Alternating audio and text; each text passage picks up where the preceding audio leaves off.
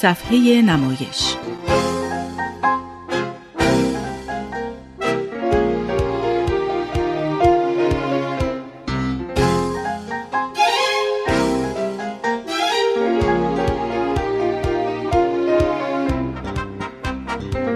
همراهان عزیز به صفحه نمایش خوش آمدید.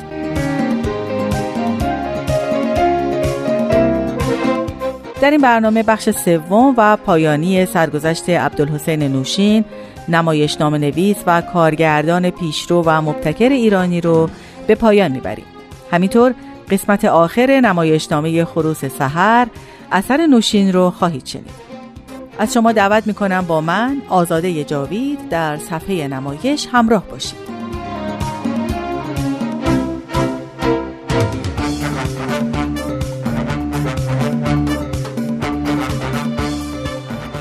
هفته گذشته شنیدید که عبدالحسین نوشین به علت فعالیت های سیاسی به زندان افتاد. او کتابی نوشته بود به نام هنر تئاتر. کتاب را در دوران زندان تکمیل کرد و به همسرش لورتا هدیه داد.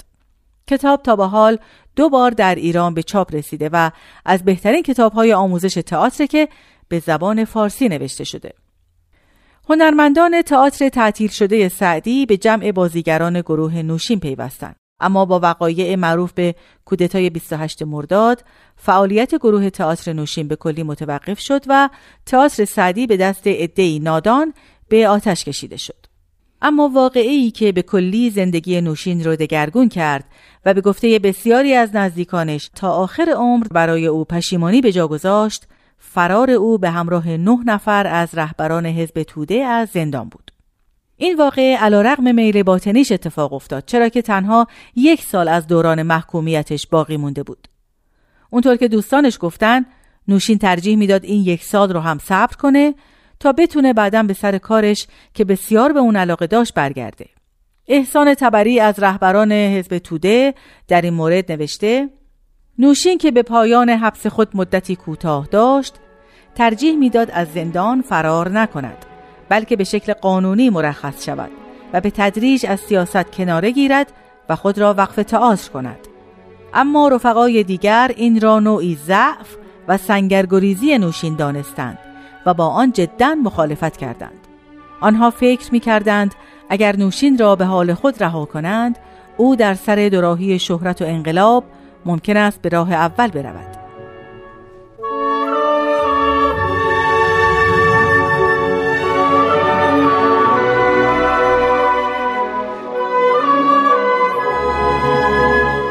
نوشین حدود یک سال در ایران مخفی شد و بعد از اون به شوروی سابق فرار کرد و تا آخر عمر در اونجا موند. به این ترتیب تئاتر ایران یکی از استعدادهای بزرگ خودش رو در برخوردهای سیاسی و نگاه حزبی از دست داد. در مسکو آموزشگاه عالی ادبیات رو تموم کرد. واژه نامک رو به عنوان پایان نامه دکترا عرضه کرد و دکترای ادبیات گرفت.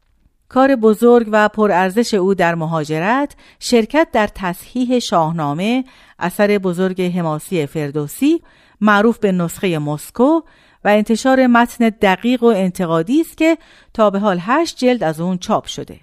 همچنین واژه‌نامه دقیقی درباره این اثر تعلیف کرد و چند سناریو برای فیلم و چند نمایشنامه برای اجرا از شاهنامه نوشت. دکتر ناتل خانلری نوشته منت بزرگی که نوشین برگردن نمایش در ایران دارد اصلاح یا ایجاد زبان نمایشی است پیش از او همیشه عبارات بازیگران در صحنه ساختگی و بیروح به نظر می آمد. نوشین در زبان فارسی سبک خاص محاوره نمایشی را به وجود آورد و تعبیرات و اصطلاحات خاص افراد هر طبقه و سنف را در دهان بازیگری که رول ایشان را ادا می کرد می گذاشت. نوشین با شیوه کارش حضور کارگردان را در تئاتر ایران تثبیت کرد.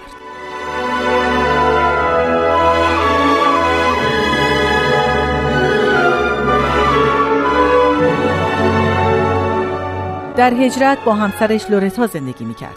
لورتا طبق گفته مهین اسکویی کارگردان تئاتر که در اون زمان همسایه و دوست او بود علاقه به سیاست نداشت و از اینکه در تبعید به سر می برد و نمی‌تونست به کار تئاتر بپردازه ناراحت بود. سرانجام نوشین از لورتا جدا شد و با خانمی به نام ایزولدا که یهودی و مخالف رژیم شوروی بود ازدواج کرد. او اعتقاد داشت که نوسازی تئاتر ایران با قالب‌های کهن مثل تعزیه و روحوزی سازگار نیست و باید با فراگیری الگوهای تئاتر مدرن به این مهم دست زد. او در برخورد با متون کهن ایرانی هم نوگرا بود. عزت الله انتظامی بازیگر قدر تئاتر و سینمای ایران اینطور میگه دورخانی، تمرین های دو سه ماهه، تجزیه و تحلیل شخصیت، بازی و کرکترسازی، فن گویش و بیان حرکات روی صحنه، میزانسن به معنای درست آن، استفاده از صحنهگردان و دکور سقفدار، بهره بردن از موسیقی کلاسیک مناسب مفهوم و موضوع نمایش، استفاده دقیق از نورپردازی و نظم و ترتیب در سالن. همه اینها باعث شد که نوشین ادهی از فرهیختگان و روشنفکران زمان و مخاطبین علاقمند به تئاتر را دور هم جمع کند. این نوگرایی بر تئاترهای دیگر هم تأثیر گذاشت و فضای کشور را دگرگون کرد. نوشین در سالهای آخر زندگی با افسردگی و تلخکامی زندگی می کرد. او بسیار برای ادامه فعالیت هنری در شوروی تلاش کرد اما با تأسف دریافت که هیچ راهی برای او وجود نداره. بعضی از دوستانش مثل مشتبا مینوی، بزرگ علوی و پرویز ناتل خانلری که در شوروی سابق با نوشین دیدار کرده بودند گواهی دادند که نوشین از ترک ایران بسیار پشیمان بود اما راه بازگشت به روی او بسته شده بود تنی چند از رهبران و فعالان پیشین حزب توده اذعان کردند که نوشین به خصوص بعد از مهاجرت رابطه ای تنشالود با حزب داشت به ویژه که نوشین بعضی از اونها رو مسئول آوارگی و پریشانی حالش می‌دونست عبدالحسین نوشین در روز یک شنبه دوازده اردیبهشت 1350 خورشیدی بعد از یک سال مبارزه با سرطان معده در 66 سالگی درگذشت. آخرین آرزوی او این بود که در ایران به خاک سپرده بشه اما این آرزو هرگز تحقق نیافت و او در گورستانی در مسکو دفن شد.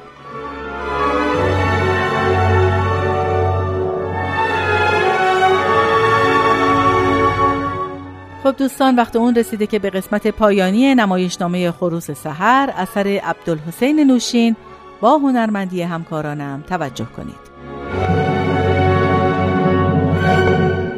امیدوارم موفق بشید تا آثار عبدالحسین نوشین رو مطالعه کنید.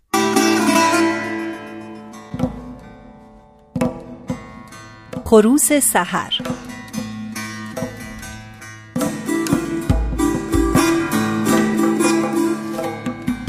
نوشته عبدالحسین نوشین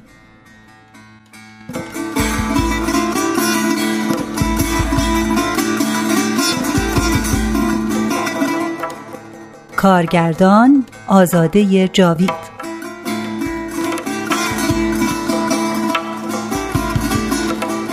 پرده سوم.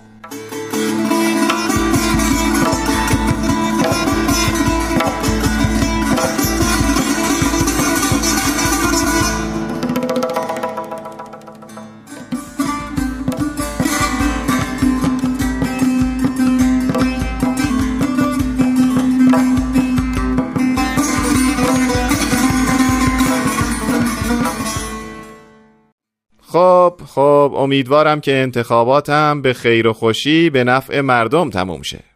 شما می‌دونین که محترمین و معتمدین شهر همه به آقای درم نواز نظر دارن. حق هم با اوناست. نظر لطف آقایونه. بفرمایید اینم از چک ها آقای درم نواز اجازه بدین اول از طرف مردم فقیر و مصمند این شهرستان از این عمل خیری که انجام دادید تشکر کنم. و بعد هم انتخاب شما رو به نمایندگی مجلس تبریک بگم. از لطف آقایون متشکرم. اما نتیجه کار هنوز معلوم نیست. چطور معلوم نیست آقا؟ بوی دودلی و یأس از حرفاتون میاد. این هیچ خوب نیست. من به شما اطمینان میدم که معلومه. ما هرگز اجازه نمیدیم که یک شارلاتان حق مشروع ما و شما رو پایمال کنه و سرنوشت مردم محترم شهرستان ما رو به دست بگیره. آقا مذهب و ملیت ما در خطره. شما باید نجاتش بدین. از این گذشته. تلگرافی راجع به شما سه روزه که رسیده. آقای پاکندیش هم در جریان هستن. پس تلگراف رسیده. آقای زردوست اجازه بدید با کمال تشکر و حق شناسی ارز کنم که فرمایشات حکیمانی جنابالی نه فقط بنده را تحت تأثیر قرار داد بلکه حس ادای وظیفه و خدمتگذاری به خلق رو در من بیدارتر کرد. اما آقای درم نواز موضوع این آقای دکتر تصویری قدری منو به فکر انداخته. این دکتر بسیار سر و زبون داره و اهل نطق و بیانه. دل عده زیادی از مردم معمولی رو هم به دست آورده. میترسم که یه وقتی معیوس بشه و به کمک یه عده آدم بی سر و پا دست به هو و جنجال و رسوایی بزنه. من عقیده دارم نباید هیچ بهش اهمیت داد. یه بار که از طرف آقای درم نواز بهش وعده پول دادم با تکبر و هوچی بازی رد کرد. همش پرت و پلا می‌گفت و دم از وظیفه و ملت می‌زد. هر قدر بیشتر به این آدم اهمیت بدین غرورش بیشتر میشه بهتره که همین حالا از میدون بدرش کنیم اما نمی‌دونم چجوری آقای درم نواز چطور از کارخونه اخراجش کنین؟ چی؟ با اینکه رقیب شماست هنوز اینجا کار می‌کنه و حقوق می‌گیره؟ بله اما اخراجش از کارخونه فکر خوبی نیست چون بیشتر محبوب میشه پیدا کردم همانجا حاضرین نقشه می‌کشند تا یک زن و چند مرد استخدام کنند. خانم وانمود می کند که برای معالجه به مطب دکتر می رود. اما در مطب داد و فریاد به راه می اندازد و اعلام می کند که دکتر قصد سوی نسبت به او داشته. اون صحنه رو در نظر بیارین داد و بیداد و جنجال و ناسزای اون مردم متعصبی که زن و از دست دکتر نجات دادن جمع شدن مردم جلوی محکمه دکتر. گرفتن یکی دو تا تکفیرنامه و کلیشه کردن توی روزنامه ها تا دکتر بیاد خودشو تبرئه کنه سه سال طول می‌کشه. درم نواز برای این مأموریت نرگز منشیش را در نظر می‌گیرد.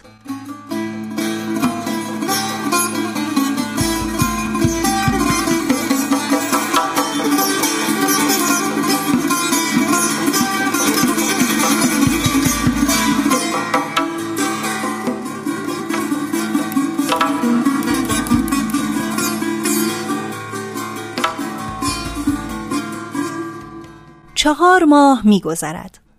درم نواز نماینده مجلس شده و سری به شهرستان خودش زده. استقبال شایانی از او شده. پاکندیش و زردوس به ملاقات او آمدند و بعد از مقدمات سوال می کنند که چرا بانک از پرداخت وجه چک ها خودداری می کند. عجب پس خود شما نوشته بودین که نپردازن؟ الانه که جنگ مغلوبه بشه و یکی دوتا کله بی ارزه و بی لیاقت این وسط خورد بشه خوب سیاحت کنیم چرا؟ به اندازه کافی پول تو حسابتون نبود؟ من هیچ وقت چک بی محل نمی‌کشم پس علتش چی بود؟ علتش این بود که بنده صرف نظر کردم صرف نظر کردی؟ بله خرجهای دیگه پیش آمد فکر کردم چراغی که به منزل رواست به مسجد حرامه صاف و ساده بفرمایید سر ما کلا گذاشتین. حالا یا کلا یا چارقت اگه به یاری خدا توفیقی حاصل شد که بتونم این عمل خیر رو انجام بدم حتما این کارو می‌کنم. هیچ فکر عاقبت کار رو نمی کنی؟ حالا که خرتون از پل گذشته دارید جفتک میندازید بله؟ جناب فرماندار فراموش نکنید که دارید با یک نماینده مجلس صحبت می‌کنید. گوش من از این حرفا پر آقا. من برای نمایندگانی مثل شما تره هم خورد نمی کنم اگه چک پرداخت می‌شد خورد می‌کردین؟ آقای درم نواز یادتون باشه که قضیه دکتر تصویری هنوز تموم نشده. ممکنه تو روزنامه ها گندش بالا بیاد شما هم به خاطر داشته باشید که صحت اعتبارنامه بنده رو جنابالی امضا کردید و این گند اول دامن شما رو خواهد گرفت. من موقع امضای اعتبارنامه از حقیقت قضیه اطلاع نداشتم. شما آقایون پیش از انتخابات نقشه این عمل رو کشیدین و به من تحمیل کردین. من ابدا حاضر نیستم این مزخرفات رو بشنوم. آقای نماینده ملت سابقه زندگی من و شما رو همه تو این شهرستان می‌دونن. خانواده من پشتن در پشت مستوفی و وزیر و وکیل بودن. من این سرشکستگی و هرگز تحمل نمی کنم که با یک دست فروش بی خانواده مشاجره کنم و کلنجار برم. شما با حیله و نیرنگ رأی مردم رو قاچاق کردید. عامل این قاچاق هم شما بودین. شما آدمی هستید دروغگو کلاگذار و بیشرافت تقصیر به آقایونه که شرافت رو به انحصار خودتون درآوردین و نمی‌ذارین دیگران هم سهمی داشته باشن زردوست و پاکندیش با عصبانیت از دفتر درمنواز خارج می شوند. درمنواز و نخچیان از اینکه آن دو را دست به سر کرده اند راضی و خوشحالند. اما از تهدید آنها در مورد دکتر تصویری به فکر رفتند.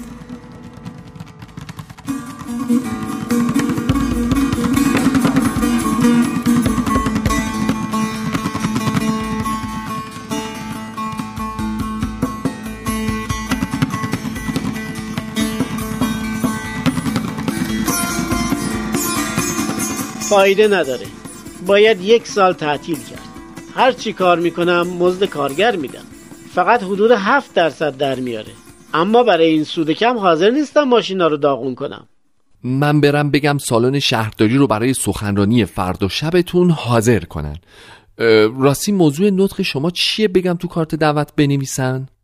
دموکراسی. آ دموکراسی.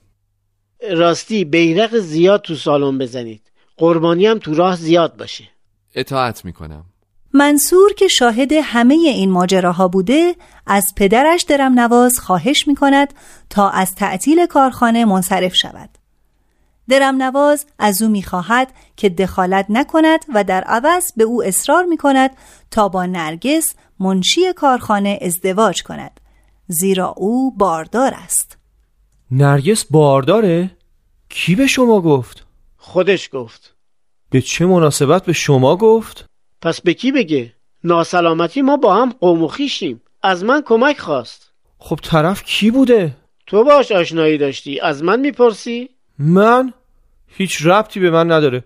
خود شما چهار ماه پیش قدغن کردین که باهاش برم بیرون. منم کنار کشیدم. خب حالا چرا زیرش می‌زنی؟ مهم نیست. قسم می‌خورم که من بی تقصیرم حالا عیبی نداره. اگه خواستی باش ازدواج کنی من حرفی ندارم. خودم همه وسایل فراهم می‌کنم. خواهش می‌کنم قبول کن. اینجا پای آبروی من و تو در میونه. ولی من مسئول کارهای نرگس نیستم. ببین جلوی حرف مردم رو نمیشه گرفت. تو بگیرش شش ماه بعد طلاقش بده. من هرگز همچین کاری نمی‌کنم. منصور خواهش می‌کنم. پای آبروی من در میونه. شش ماه فقط شش ماه. ناگهان درم نواز متوجه حضور نرگس می شود. کی اومدی؟ کاری داشتی؟ می‌خواستم در این معامله ای که سر من می‌کنید خودمم باشم چه معامله ای؟ انکار نکن من همه رو شنیدم نه آقای منصور خان بیرون نرید باید حقیقت رو بدونین چی داری میگی؟ تو نمی‌دونی که این بچه مال توه؟ من زن تو هستم حالا می‌خوای منو به ریش پسرت ببندی؟ تو پدری؟ دیوونه شدی؟ همش دروغه حرف نزن. حقیقت از این روشنتر نمیشه. منصور خان این انگشتر رو می‌بینین؟ این مال مادرتونه. من اینو برای اطمینان به قولی که این مرد به من داد ازش خواستم و گرفتم. پس برای همین این انگشتر رو با اصرار از من گرفتین؟ اون انگشتر رو از من دزدیده. دروغگو. تو با هزار حقه و حیله منو گول زدی. بعدم برای رسوا کردن دکتر تصویری منو توی محکمش فرستادی. هرچی گفتم این کار چه فایده ای داره؟ قسم هفت پشت تو خوردی که فقط می‌خوای یه شوخی دوستانه با اون مرد بکنی و بعدش هم معذرت بخوای. بیچاره دکتر. بعد از اینکه آبروشو بردی منو انداختی تو ماشین و برای گردش بردی به دهت. دو ماه منو اونجا به بهونه ماه اصل حبس کردی. وقتی هم که برگشتم کار از کار گذشته بود. دروغه. همش دروغه. دست پاچه نشو. من از خودم بیشتر نفرت دارم تا از تو. من هیچی از تو نمی‌خوام. اینم از انگشتر. به صاحبش پس میدم. فقط ازت می‌خوام از تصمیمت برای تعطیل کارخونه برگرد. چند هزار کارگر و زن و بچهشون از گرسنگی نکش. من دیگه میرم. نرگس خانم همینجا باشید. پدر کاری رو که شروع کردی تموم کن. یعنی چی؟ عقدش کن. اون چهار ماه بارداره. به چه اجازه با من اینطور حرف می‌زنی؟ علی آقا و حسن با عجله وارد اتاق می شوند. آنها خبر می دهند که کارگران دست از کار کشیده و از کارخانه هم بیرون نمی روند. کارگران تقاضای تجدید قرارداد دارند.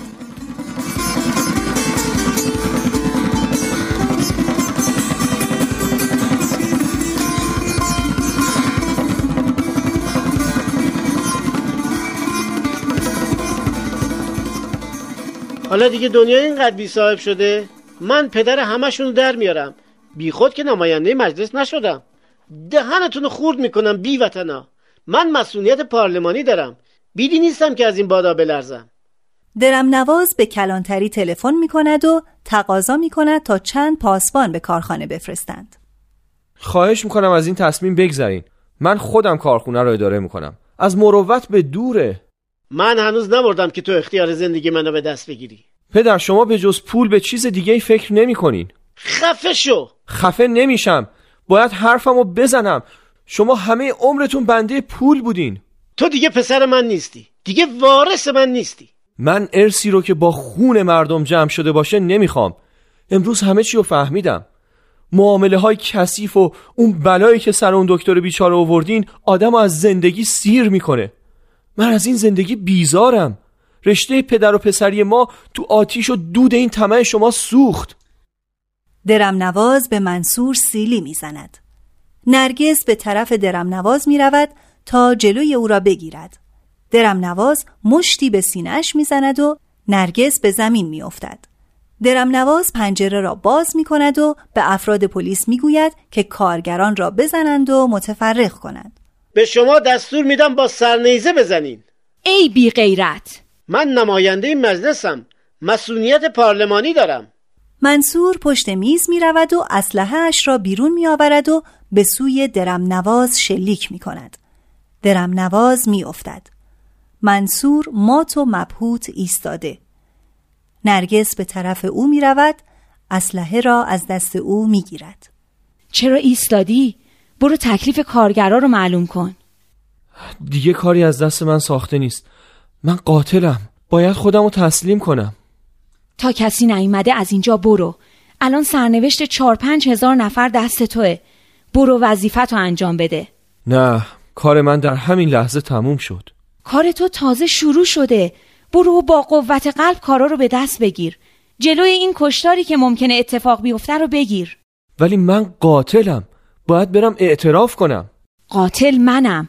من تیرو خالی کردم. اسلحه دست منه.